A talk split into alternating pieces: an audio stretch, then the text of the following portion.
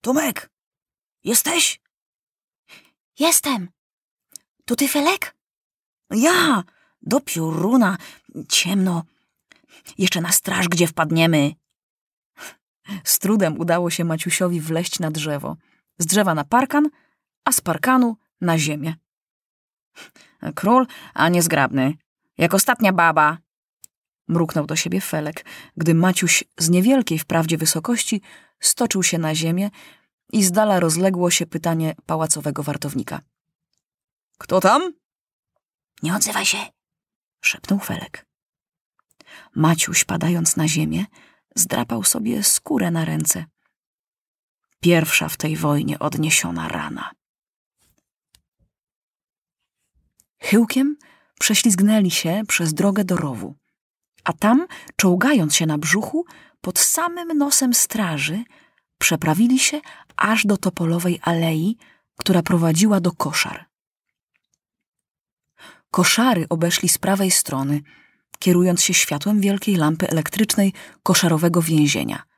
Potem przeszli przez mostek i już równą drogą szli wprost na centralny dworzec wojskowy.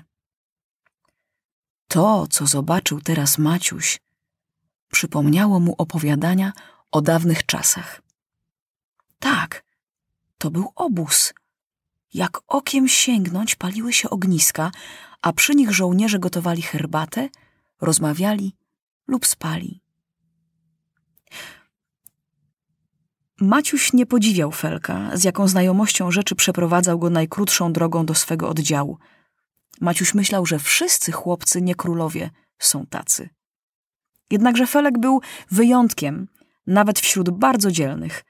W tłoku, gdzie co godzina inny pociąg przywoził wojsko, gdzie oddziały coraz to zmieniały miejsca, bądź zbliżając się do kolei, bądź wybierając dogodniejsze miejsce na postój, zabłądzić wcale nie było trudno. I Felek nawet stawał parę razy w niepewności. Był tu w dzień, ale od tej pory wiele się zmieniło. Przed kilku godzinami stały tu armaty, ale zabrał je pociąg. A tymczasem nadjechał szpital polowy. Saperzy przenieśli się aż do plantu, a miejsce ich zajęli telegrafiści. Część obozu oświetlona była wielkimi reflektorami, a część tonęła w mroku. Na domiar złego zaczął padać deszcz. A że trawa była zupełnie wydeptana, nogi grzęznąć zaczęły w lepkiem błocie. Maciuś nie śmiał zatrzymać się, żeby nie zgubić Felka, ale tchu mu brakło, bo Felek biegł raczej niż szedł, potrącając przechodzących żołnierzy i wzajem potrącany. Zdaje mi się, że tu być powinno, odezwał się nagle, rozglądając się przymrużonymi oczami. Nagle wzrok jego padł na Maciusia. Nie wziąłeś palta? zapytał. Nie, palto moje wisi w szatni królewskiej. I plecaka nie wziąłeś? No wiesz, tak się wybrać na wojnę, to trzeba być mazgajem, wyrwało się Felkowi. Albo bohaterem, odparł urażony Maciuś. Felek ugryzł się w język. Zapomniał, że Maciuś jest bądź co bądź królem, ale gniew go ogarnął, że deszcz akurat pada, że gdzieś mu się wynieśli znajomi żołnierze, którzy ukryć go w swoim wagonie obiecali, że wreszcie wziął Maciusia, nie uprzedziwszy go dokładnie, co wziąć powinien na drogę. Felek dostał wprawdzie w skórę od ojca, ale ma manierkę, nóż składany i pas, bez którego na wojnę żaden rozsądny człowiek się nie wybiera. A Maciuś, o zgrozo, w lakierowanych pantoflach i z zielonym krawatem, który źle zawiązany w pośpiechu i wymazany błotem nadawał twarzy Maciusia tak żałosny widok, że Felek roześmiałby się, gdyby nie wiele trwożnych myśli, które mu może zbyt późno przyszły w tej chwili do głowy. Felek! Felek! Rozległo się nagle wołanie. Zbliżył się do nich duży chłopak, także ochotnik, ubrany już w płaszcz żołnierski, prawie żołnierz prawdziwy. Umyślnie tu czekałem. Nasi już są na dworcu. Za godzinę ładują. Prędzej. jeszcze prędzej? Pomyślał król Maciuś. A co to za lala z tobą? Zapytał wskazując Maciusia. E, tak, widzisz, yy, później ci powiem. To długa historia. Musiałem go wziąć. No, no, wątpię. Gdyby nie ja, ciebie by pewnie nie wzięli. A ty jeszcze z szczeniakiem. Nie pyskuj, gniewnie odpowiedział Felek. Dzięki niemu mam flaszkę koniaku. Dodał szeptem, tak żeby Maciuś nie słyszał. Mm, daj nas probunek. O, to się zobaczy. Długo szli w milczeniu trzej ochotnicy. Najstarszy zły, że Felek go nie posłuchał. Felek niespokojny, że się istotnie wkopał w wielki kłopot. A Maciuś tak obrażony, tak obrażony śmiertelnie, że gdyby nie konieczność milczenia, powiedziałby temu przybłędzie tak, jak na obelgi odpowiadają królowie. Słuchaj, Felek. Nagle zatrzymał się przewodnik. Jeśli mi nie oddasz koniaku, idź sam. Ja ci wyrobiłem miejsce, obiecałeś się słuchać. Co będzie później, jeśli zaczynasz od tego, że się stawiasz? Zaczęła się kłótnia. Byłoby może doszło do bójki, gdy nagle wyleciała w powietrze skrzynia rakiet. Widocznie przez nieostrożność przez kogoś zapruszona. Dwa artyleryjskie konie spłoszone poniosły. Zrobiło się zamieszanie. Jakiś jęk przeszył powietrze.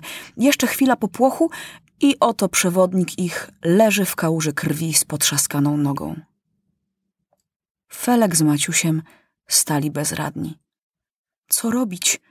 Przygotowani byli na śmierć, krew i rany, ale w boju, w polu później nieco. Po co tu się dzieciaki plączą, co to za porządek? Zrzędził jakiś widocznie doktor, odpychając ich na stronę. Jakbym zgadł. Ochotnik. W domu ci było siedzieć, cycek ssać smarkaczu.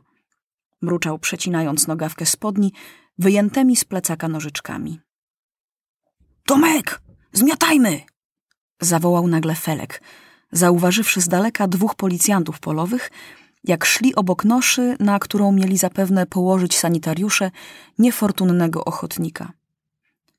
Zostawię go? spytał Maciuś nieśmiało. No i cóż, pójdzie do szpitala, do wojny niezdatny. Ukryli się w cieniu namiotu. Po chwili miejsce opustoszało zupełnie. Został tylko but, płaszcz, który sanitariusze zrzucili, kładąc na noszę rannego i krew w błocie.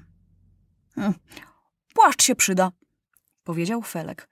Oddam, jak wyzdrowieje. Dodał na usprawiedliwienie. Chodź, idziemy na dworzec. Straciliśmy z dziesięć minut. Oddział akurat sprawdzano, gdy przecisnęli się nie bez trudu na peron.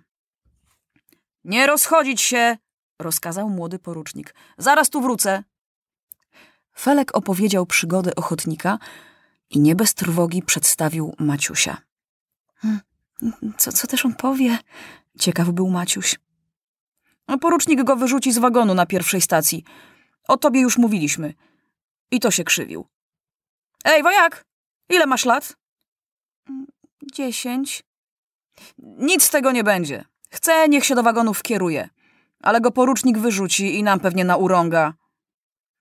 Jak mnie porucznik z wagonu wyrzuci, to sam pieszo pójdę! krzyknął buntowniczo Maciuś. Łzy go dusiły. Jak to? On król, który na białym koniu, na czele zastępów ze wszystkich okien obsypywany kwiatami winien był opuszczać stolicę, ukradkiem wymyka się jak złodziej, by spełnić swój święty obowiązek obronny kraju i poddanych i oto jedna za drugą spadają na niego obelgi. Koniak i łosoś szybko rozchmurzyły oblicza żołnierzy. Mm, mm, królewski koniak. Mm, mm, królewski łosoś, chwalili. Nie bez radości przyglądał się Maciuś, jak koniak guwernera zapijali żołnierze. No, mały kamracie, golnij i ty krzynę. Zobaczymy, czy umiesz wojować. Nareszcie Maciuś pije to, co pijali królowie.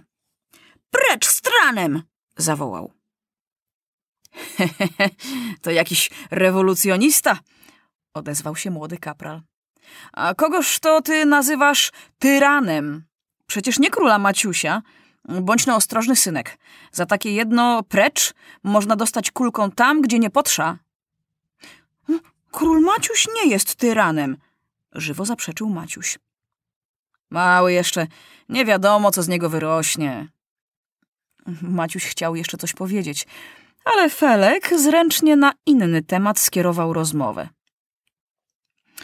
Powiadam wam, my we trzech idziemy, a tu jak nie huknie. Myślałem, że bomba z aeroplanu, a to tylko skrzynia z rakietami. Potem gwizdy takie spadły z nieba, a po diabła im rakiety do wojny, żeby oświetlać drogę, jak nie ma reflektorów. A, a tam obok stoi ciężka artyleria. Konie się spłoszyły i na nas. My oboje w bok, a, a on już nie zdążył. I bardzo go poraniło? Krwi było dużo, zaraz go zabrali. Ot, wojna, westchnął któryś. E, macie tam jeszcze co z tego koniaku? Cóż tego pociągu nie widać? W tej chwili właśnie, sycząc nadjechał pociąg. Gwar, zamieszanie, bieganina. Nie wsiadać jeszcze! zawołał biegnąc z dala porucznik. Ale głos jego stłumiła wrzawa. Maciusia i Felka wrzucili żołnierze do wagonu jak dwa pakunki. Znów jakieś gdzieś dwa konie opierały się, nie chcąc wejść do wagonu.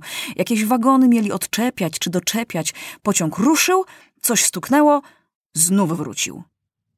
Ktoś wszedł do wagonu z latarką. Wywołał nazwiska. Potem żołnierze wybiegli z kociołkami po zupę.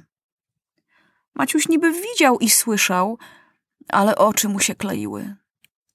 Kiedy pociąg naprawdę ruszył wreszcie, nie wiedział. Kiedy się obudził, miarowy stuk kół o szyny wskazywał, że pociąg jest w pełnym biegu. Jadę, pomyślał król Maciuś i zasnął ponownie.